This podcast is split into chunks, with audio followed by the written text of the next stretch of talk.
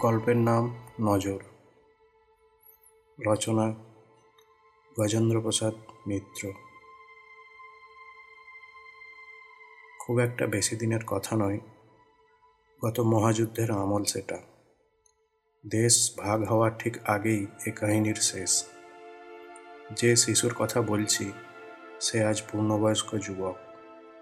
পড়াশুনো শেষ করে চাকরিতে ঢুকেছে। ঘটনাটারও ষোলো আনাই প্রায় সত্য। শুধু নামধামগুলো পাল্টানো হয়েছে, পাল্টানো উচিত বলেই। কার্যকারণটা প্রথমে কেউ অত ধরতে পারেনি। সে তান্ত্রিকটি এসে না বললে আজও বোধ হয় কেউ বুঝতে পারত না। পূর্ববঙ্গের বাড়ি সম্বন্ধে যাদের ধারণা আছে, তারাই জানেন পাঁচিল ঘেরা ঘন সম্বন্ধ বাড়ি ওদিকে বড় একটা হতো না। কোঠা বাড়ির কথা আলাদা। যাদের মাটির ঘর, অনেক সম্পন্ন ব্যক্তিও মাটির ঘরে থাকতেন। কেউ কেউ বা বন্যার জন্য থাকতে বাধ্য হতেন। ছিটে বাঁশের দেওয়ালে মাটি ধরানো, কোথাও বা এমনি বাঁশের ফ্রেমে সাধারণ মাটির দেওয়াল, কোথাও বা ছিটে বেড়া শুধু মাটি নেই। অনেক জায়গা নিয়ে তাদের ভিটে গড়ে উঠত।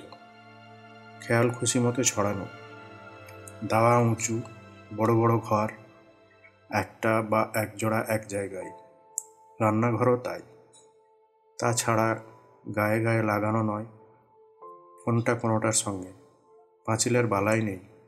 শুধু বসবাসের ঘরগুলোর সংলগ্ন জমিটা নিকোনো সাফ করা থাকতো। ঘাস বা আগাছা জন্মাতে দেওয়া হতো না। সেইটাকেই উঠোন বলতো। শহরে বা বড় শহরের উপকণ্ঠে যারা থাকেন, উঠোন বলতে তারা যা বোঝেন এ তার ধারে কাছেও যায় না।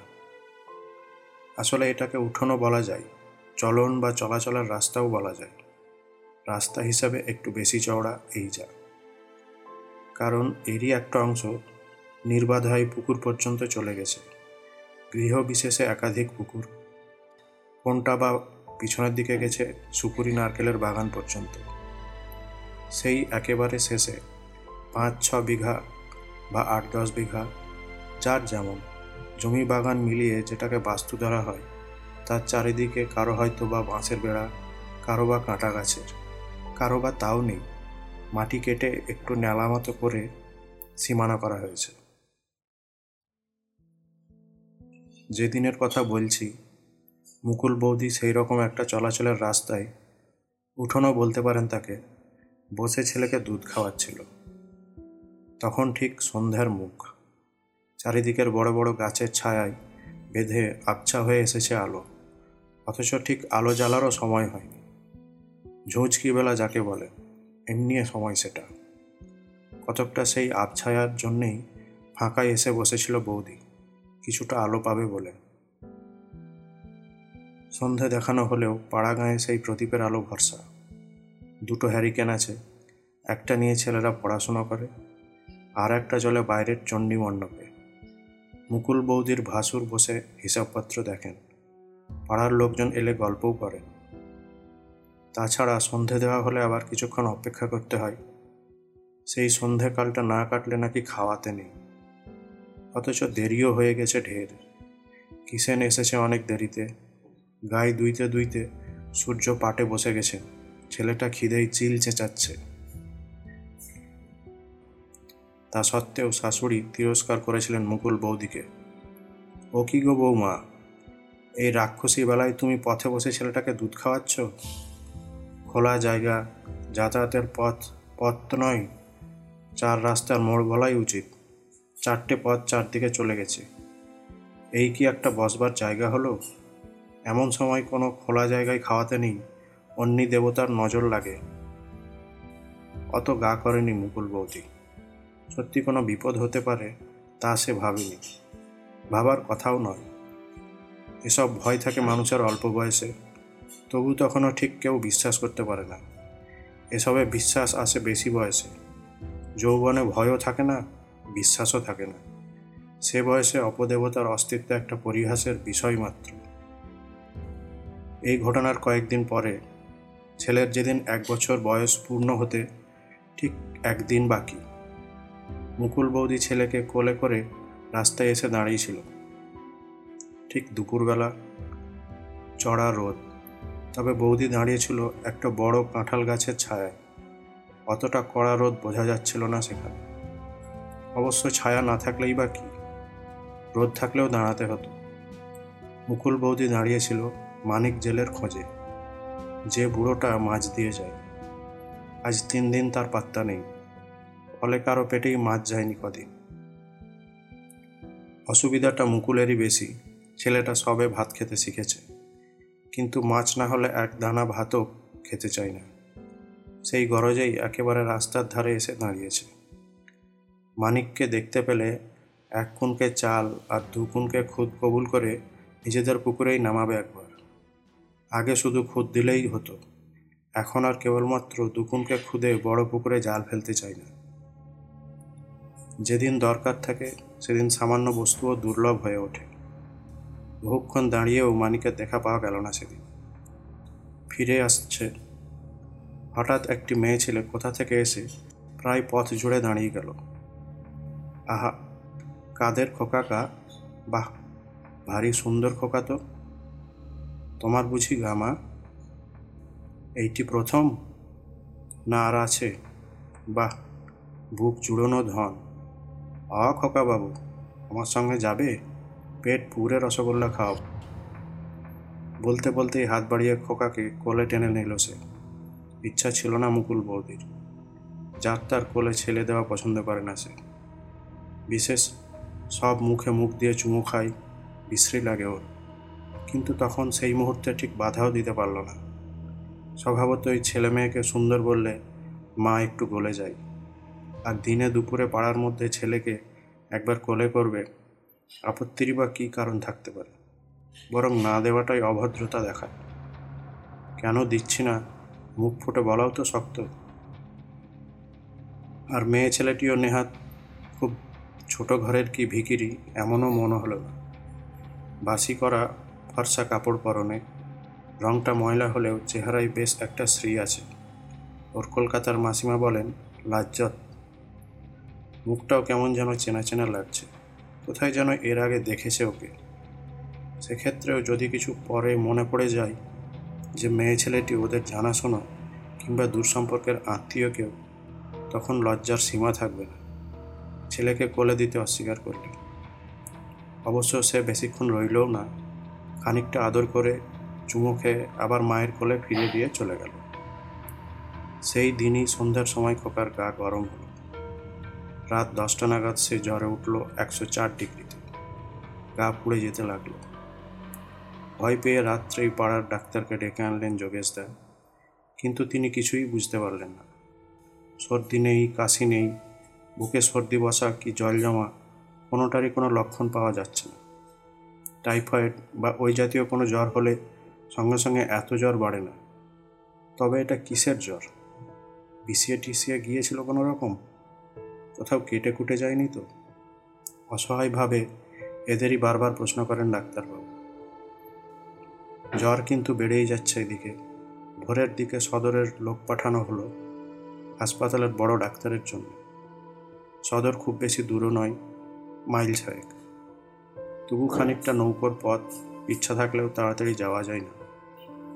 ফলে সেখানে পৌঁছে ডাক্তারবাবুকে ধরে নিয়ে আসতে আসতে দুপুর গড়িয়ে গেল। তখন আর ডাক্তারের কোনো প্রয়োজন ছিল না। তার অনেক আগেই ছেলেটি মারা গেছে। কিন্তু কি হয়েছিল? কিসে মারা গেল? এত জ্বরই বা হঠাৎ উঠল কেন? এমন নীল হয়ে গেল কেন ছেলে?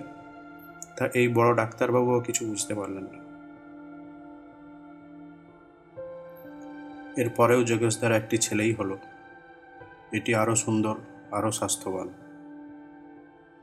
এর যখন এগারো মাস বয়স মুকুল বৌদি, মুকুল বৌদিকে বাপের বাড়ি যেতে হয়েছিল। বাবার খুব অসুখ। মা তার আগে থাকতেই শয্যাশায়ী। এক বউ দিল্লিতে আর এক বউ ব্যাঙ্গালোরে বাধ্য হয়েই মুকুল বৌদিকে যেতে হয়েছিল। সে কাছে থাকে। শ্বশুরবাড়িতেও লোকের অভাব নেই।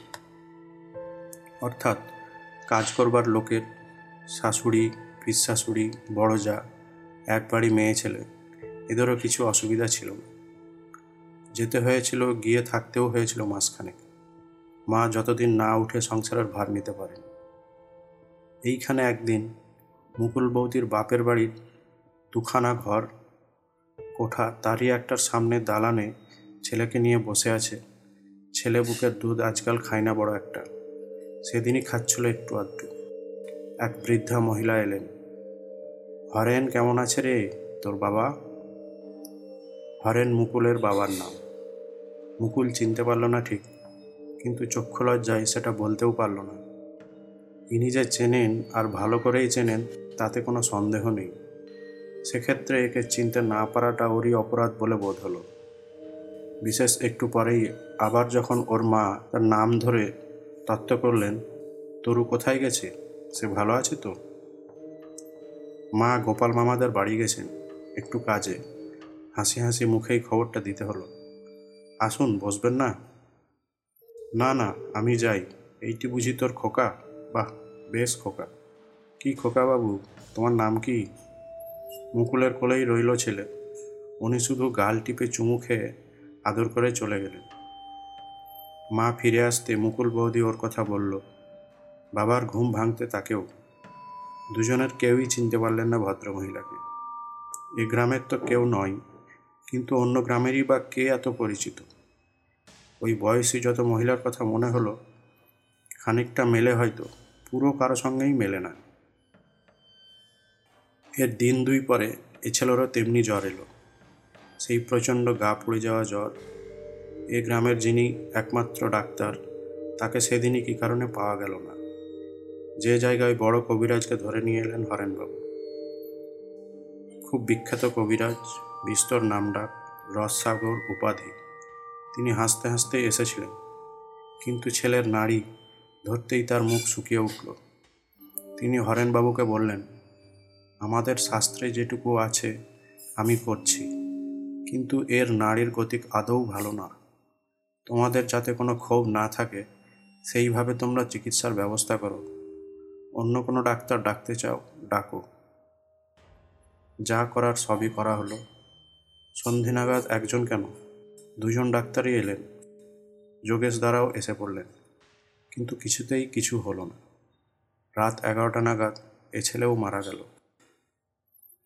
পরে হিসাব করে দেখা হয়েছিল, সেই দিনই ওর এক বছর পূর্তির দিন। আর একটা দিন বেঁচে থাকলে জন্মদিন পেত।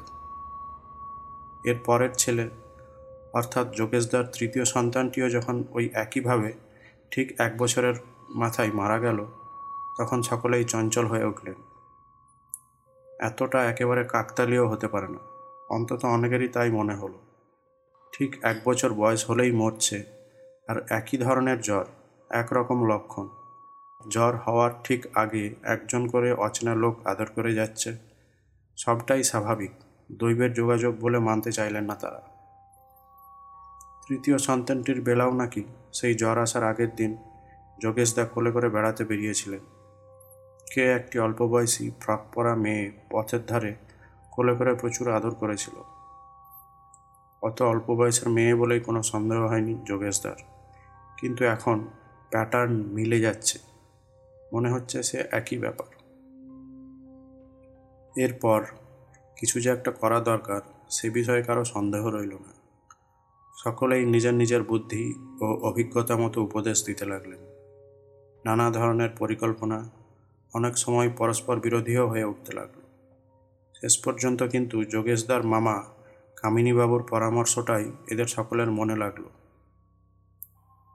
কামিনীবাবু জানালেন, ওদের গ্রাম থেকে তিনখানা গ্রাম পরে এক তান্ত্রিক সাধক থাকেন পিসাজ সিদ্ধ। খুব বড় সাধক নাকি। তাকে গিয়ে ধরলে এর প্রতিকার হতে পারে।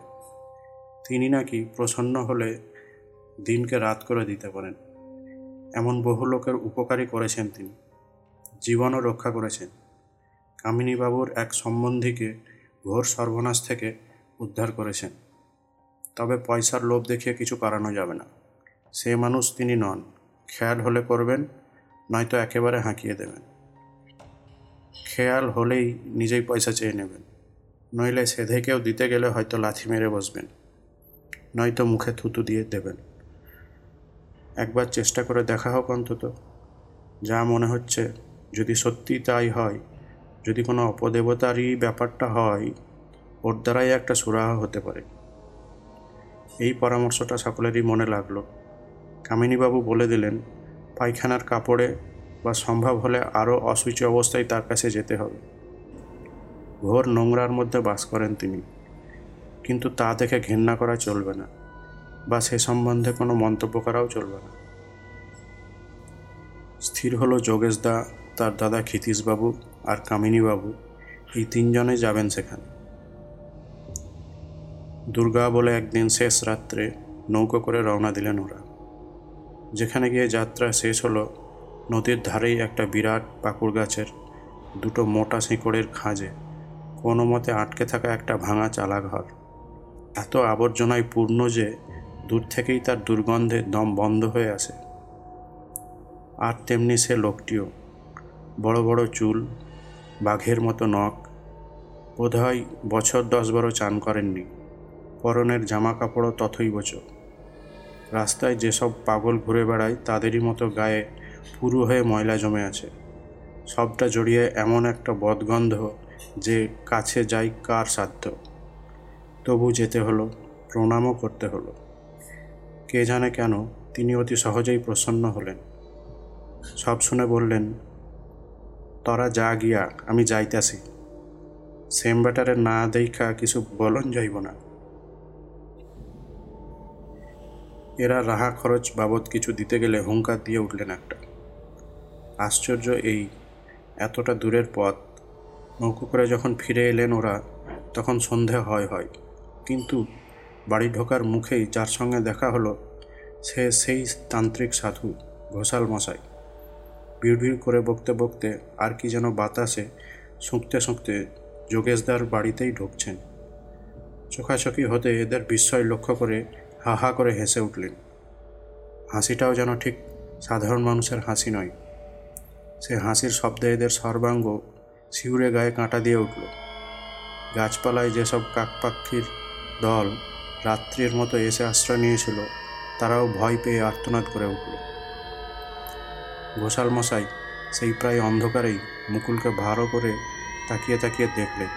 তারপর আশ্চর্য কোমল ছুঁড়ে বললেন, মা, গুরুজনরা যা বলে তা শুনতে হয়। শাশুড়ি বারণ করেছিলেন, কথাটা উড়িয়ে দিয়েছিলে মনে মনে হেসেও ছিলে কিন্তু ওরা বহুদর্শী লোক, যা বলেন ভেবেই বলেন। সন্ধ্যাবেলা চলাচলের পথে বসে দুধ খাইয়েছিলে কেন, বড় ছেলেটাকে? আর জায়গা পাওনি? সকলেই চমকে উঠল। কথাটা অনেকেই জানতো না। যারা জানতো তাদেরও মনে ছিল না।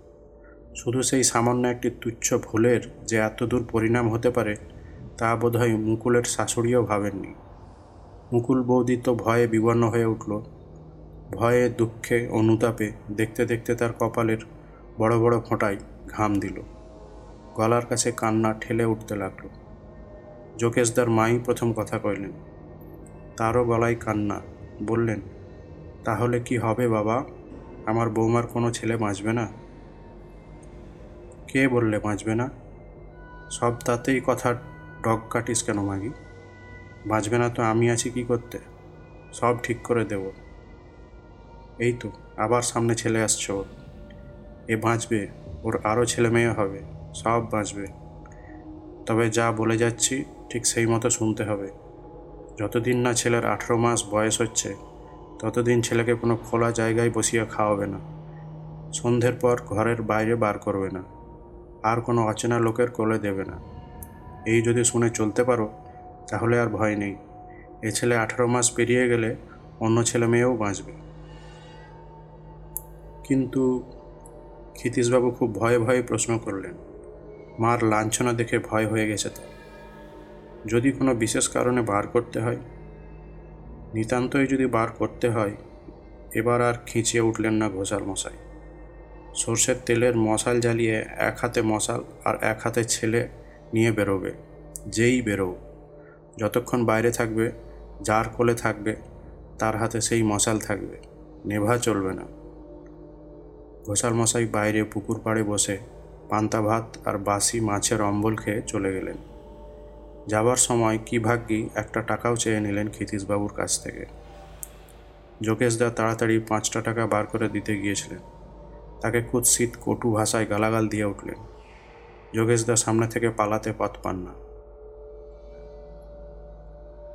ঘোষাল মশাইয়ের প্রথম কথাটা অচিরেই ফলে গেল অবশ্য। একটা ছেলেই হলো আবার মুকুল বৌদির আগের মতোই সুন্দর ফুটফুটে ছেলে। তবে তাতে আরও চিন্তা বেড়েই গেল। ঠিক নিশ্চিন্ত হতে পারল না কেউ। ঘোষাল মশাইয়ের আশ্বাসবাণী যে সত্য হবে, তা এখনও প্রমাণিত হয়নি। ছেলে এর আগেও হয়েছে, সুশ্রী, স্বাস্থ্যবান, তিন তিনবারই হয়েছে। এক বছর করে বেঁচেওছে, কিন্তু রাখতে পারা যায়নি। এবারই কি থাকবে? সত্যি কি ঘোষাল মশাইয়ের কোনো শক্তি আছে? জন্মদিন যত কাছে আসে, ততই যেন কণ্টক সজ্জা বোধ হয় সকলের। মা, বাবা, ঠাকুমার তো বটেই জেঠা জেঠিদেরও কম নয়। বারবার এই বিশ্রী কাণ্ড হয়ে যাচ্ছে, কারুরই ভালো লাগছে না সেটা। কিন্তু ঘোষাল মশাইয়ের প্রভাবেই হোক, আর সাবধানে থাকার জন্যই হোক, উৎকণ্ঠ, রুদ্ধ, নিঃশ্বাস প্রতীক্ষার মধ্যে দিয়ে এক সময় এক বছর পূর্ণ হয়ে গেল খোকার। তাও যেন বিশ্বাস হতে চায় না সবাই বারবার হিসাব করছেন পাঁজি ক্যালেন্ডারের সঙ্গে মিলিয়ে দেখছেন। তবুও দুর্ভাগ্য যে সত্যি কাটল, এক বছর যে ভালোই ভালোই পার হয়ে গেল কথা ভাবতে পারেন না আর। সে কারণেই আরও দু তিনটে দিন ছটফট করল সবাই, আশা ও আশঙ্কায়। নিদারুণ সংশয়ের মধ্যেই তারপর একটু একটু করে যেন নিঃশ্বাস পড়ল সকলের। আবার সহজ হতে শুরু করলেন সবাই। অবশ্য ফাঁড়া একেবারে কাটেনি, এটাও ঠিক। ঘোষাল মশাই আঠারো মাস বা দেড় বছর সময় বেঁধে দিয়েছেন।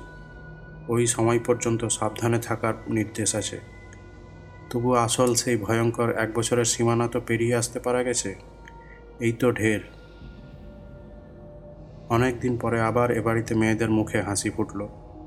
এই একটা বছর খুবই সাবধানে ছিলেন এরা। মধ্যে একবার, রাত্রে একবার বার করতে হয়েছিল খোকাকে। মুকুল তখন বাপের বাড়িতে। হঠাৎ এদের এক জ্যাঠা এসে পড়লেন মানে যোগেশদার জ্যাঠা। ভারত ছাড়ো আন্দোলনে জেলে গিয়েছিলেন, দীর্ঘকাল পরে ছাড়া পেয়ে একবার এদের সঙ্গে দেখা করতে এসেছেন। সেই দিনই ভোররাত্রে রওনা হতে হবে। অবিলম্বে হাসপাতালে ভর্তি হওয়া দরকার। গুরুতরভাবে পীড়িত, একদিন দেরি হওয়া মানে মৃত্যুর দিকে এক পা বেশি এগিয়ে যাওয়া। সুতরাং তাকে নিয়ে যাওয়া যায়নি অত দূর রাত পোহানো পর্যন্ত অপেক্ষাও করা যায়নি। খোকাকেই আনতে হয়েছিল। দূর বেশি নয়, মাত্র মাইল চারেকের ব্যবধান। তবু দেরি লাগে একটু।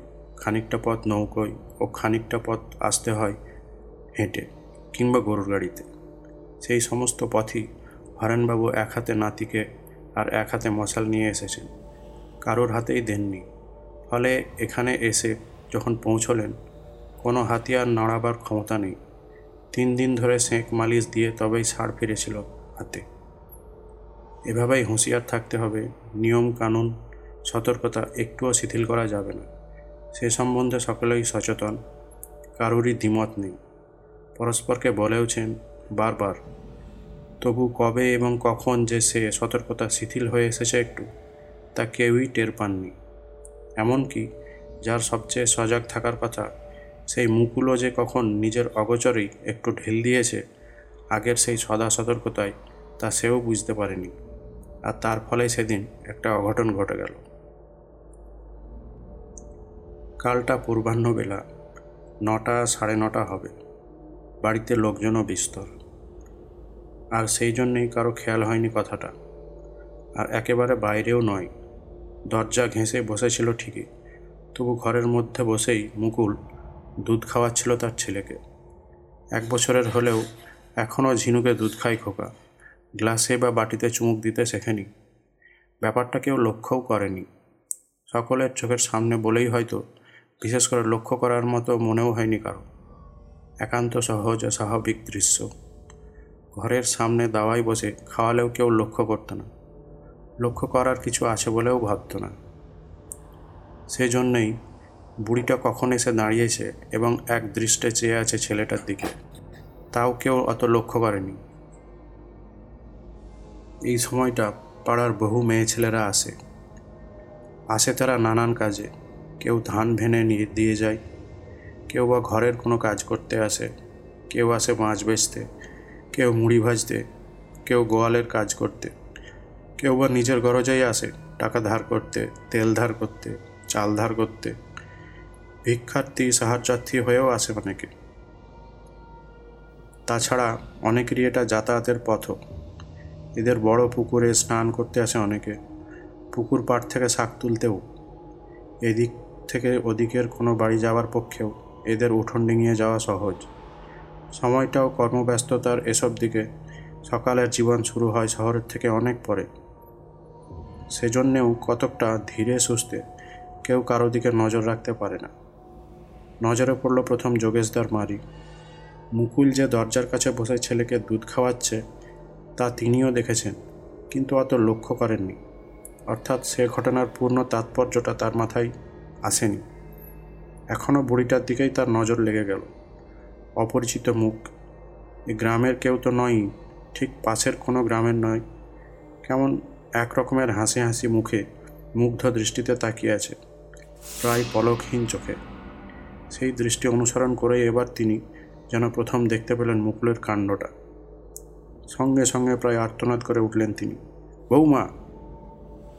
সেই চিৎকারে সকলেই চমকে উঠল। মুকুল তো উঠবেই, ত্রস্ত হয়ে শাশুড়ির দিকে তাকাতেই তার দৃষ্টি অনুসরণ করে বুড়িটাকেও দেখতে পেল। সঙ্গে সঙ্গে তার গলা দিয়েও একটা ভীত আতঙ্কগ্রস্ত স্বর বেরোলো।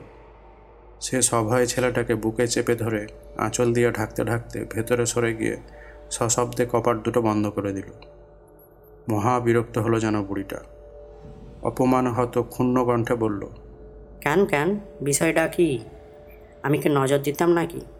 বলি নজর দিচ্ছিলাম মনে করো নাকি? পোলাটারে যে সরাইলা ছি ছি। এমনে ভাব নাকি? আমার তো কাম সারাই হইয়া আইছে। চলিয়াই তো যাইতাম। এত আবার গণ্ডগোলের আশেটা কি? বিড়বিড়ি করে বকতে বকতে বুড়িটা আশ্চর্য রকমের ক্ষিপ্র বেগে চলে গেল।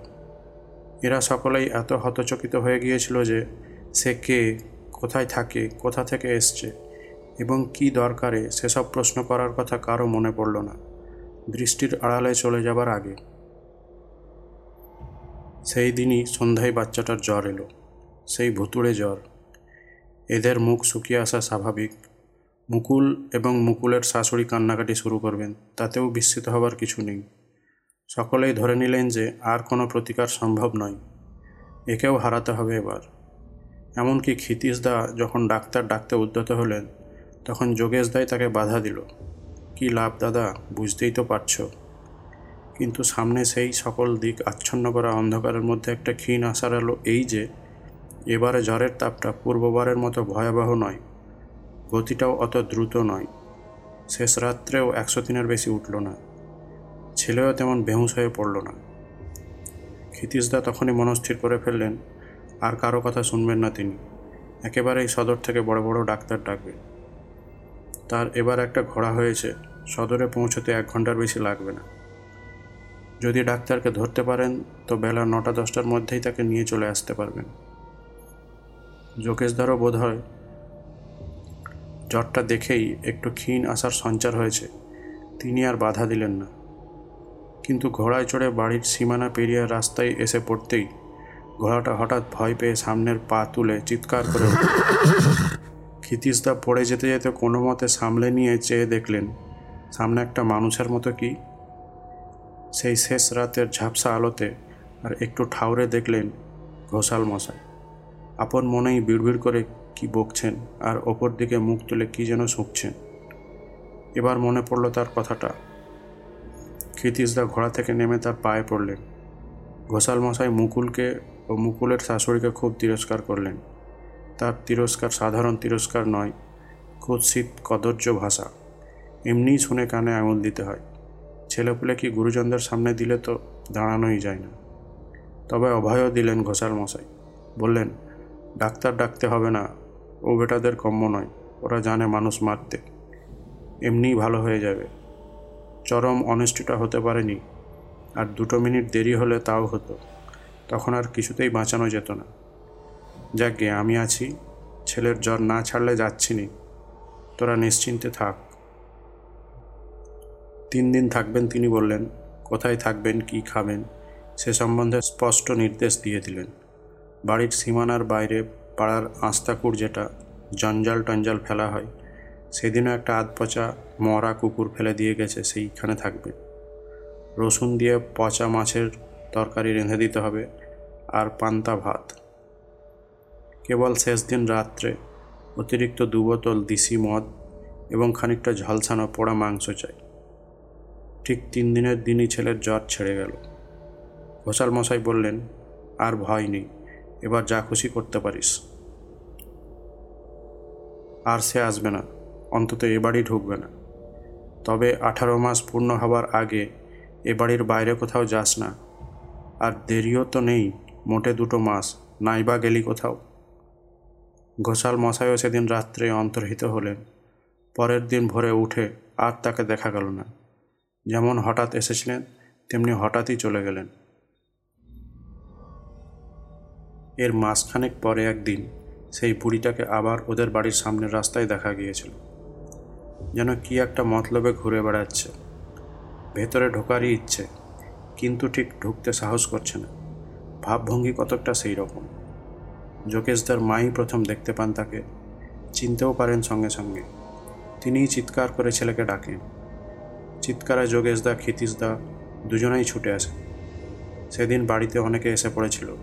ক্ষিতীশদার ভাগ্নেরা, কামিনী মামার ছেলেরা, বিস্তর ছোকরা। তারাও হৈ হৈ করে বেরিয়ে পড়ল। এরা কেউই চিনত না বুড়িটাকে। কিন্তু ব্যাপারটা শুনেছিল। যোগেশদা সেদিন দেখেছিল, আজও চিনতে পেরেছে। মা এদের কাছে পরিচয়টা দিতে দিতে সে রাস্তায় বেরিয়ে ছুটতে লাগল বুড়িটার পিছনে। বহুদিনের নিরুদ্ধ উষ্মাতার স্ত্রী হত্যা হয় হোক, ডাইনিটাকে তিনি নিজে পুড়িয়ে মারবেন আজ। ততক্ষণে ছেলের দলও বেরিয়ে এসেছে। সবাই মিলে ছুটতে শুরু করল। বুড়িও ব্যাপারটা বুঝে ছুটতে শুরু করেছে তার আগেই। তবে তা নিয়ে ওরা কেউ মাথা ঘামায়নি অত। একে মেয়ে ছেলে, তাই বুড়ো মানুষ, কতক্ষণ পারবে ওদের সঙ্গে ছুটতে? কিন্তু আশ্চর্য এই, এরা সকলেই অল্প বয়সী, গ্রামের ছেলে, খেলাধুলোও সকলে করে। ছোটা প্রত্যেকেরই অভ্যেস আছে এদের, তবুও বুড়িটাকে ধরতে পারল না ওরা। ওরা যত জোর দেই, বুড়িও তত জোরে দৌড়য়। ছুটতে ছুটতে ক্রমশ গ্রামের সীমানায় এসে পড়ল। সামনে দিগন্ত বিস্তৃত মাঠ, ধানের ক্ষেত। অবশ্য তখন ধান কাটা হয়ে গেছে। তবুও দৌড়তে অসুবিধা হয় বই কি? সে অসুবিধা দুপক্ষরই হওয়ার কথা। কিন্তু এই সময় একটা অদ্ভুত কাণ্ড ঘটল। মাঠের মাঝামাঝি একটা গাছ ছিল। সম্ভবত শিমুল গাছ। বিরাট বহুদিনের গাছ। বুড়িটা সেইখানে গিয়ে হঠাৎ সেই প্রকাশ্য দিবালোকে সকলের সামনে চোখের নিমেষে মিলিয়ে গেল। আগের মুহূর্তেও সকলে দেখেছে বুড়িটাকে, সেই গাছটাকে দুহাতে জড়িয়ে ধরতে। পর মুহূর্তেই আর কোনো চিহ্ন পেল না তার। ভয় হবারই কথা, ভয় হলেও। যত দিনের আলোই হোক আর দল বেঁধে থাক, এমন অলৌকিক, অবিশ্বাস্য কাণ্ড দেখলে কার না ভয় হয়? সকলের এই গাটা ডোল দিয়ে উঠল এবার, মুখ শুকিয়ে গেল। কিন্তু যোগেশদাও প্রতিহিংসায় স্থির প্রতিজ্ঞ সে বলল, এই, আমি এখানে আছি। তোরাও জন দুই থাক এখানে। বাকি সব বাড়ি গিয়ে কিছু কাঠ, খড় আর তেল নিয়ে আয়। গাছটাকে পুড়িয়ে দেব। সেই মতো ব্যবস্থা হলো। চারিদিকে কাঠ, খড় সাজিয়ে তেল ঢেলে আগুন লাগিয়ে দেওয়া হলো। বিপুল অগ্নিশিখা উঠল গাছটার চারিদিক পেয়ে। সে আগুন আর ধোঁয়া দূর দূরান্তের গ্রাম থেকেও দেখা গেল। শয়ে শয়ে লোক ছুটে এলো ব্যাপারটা কী দেখার জন্যে। ডালপালা, শাখা প্রশাখা পত্রপল্লব সব ঝলসে পুড়ে গেল। কিন্তু আশ্চর্য এই মূল কাণ্ডটা কিছুতেই পড়ল না। বহু চেষ্টা করেও। সন্ধ্যা পর্যন্ত চেষ্টা করে যোগেশদাকেও হাল ছাড়তে হলো শেষ অবধি। ছালগুলো পুড়ে সাদা ছাই হয়ে গেছে সেই অসহ্য উত্তাপে, কিন্তু কাণ্ডটা যেমন ছিল, তেমনি দাঁড়িয়ে রইল। আজও আছে নাকি? তেমনিই খাড়া দাঁড়িয়ে আছে। সেদিনও এক দল এসেছে দেশ থেকে। পাকিস্তান হবার বেশ কয়েক বছর পরে। তারাও এসে গল্প করেছে। শাখা প্রশাখাহীন, নিষ্পত্র, সাদা কাণ্ডটা তেমনিই আছে, আজও। না পড়ছে না ঘুম ধরছে তাতে। কে জানে আরও কতকাল থাকবে।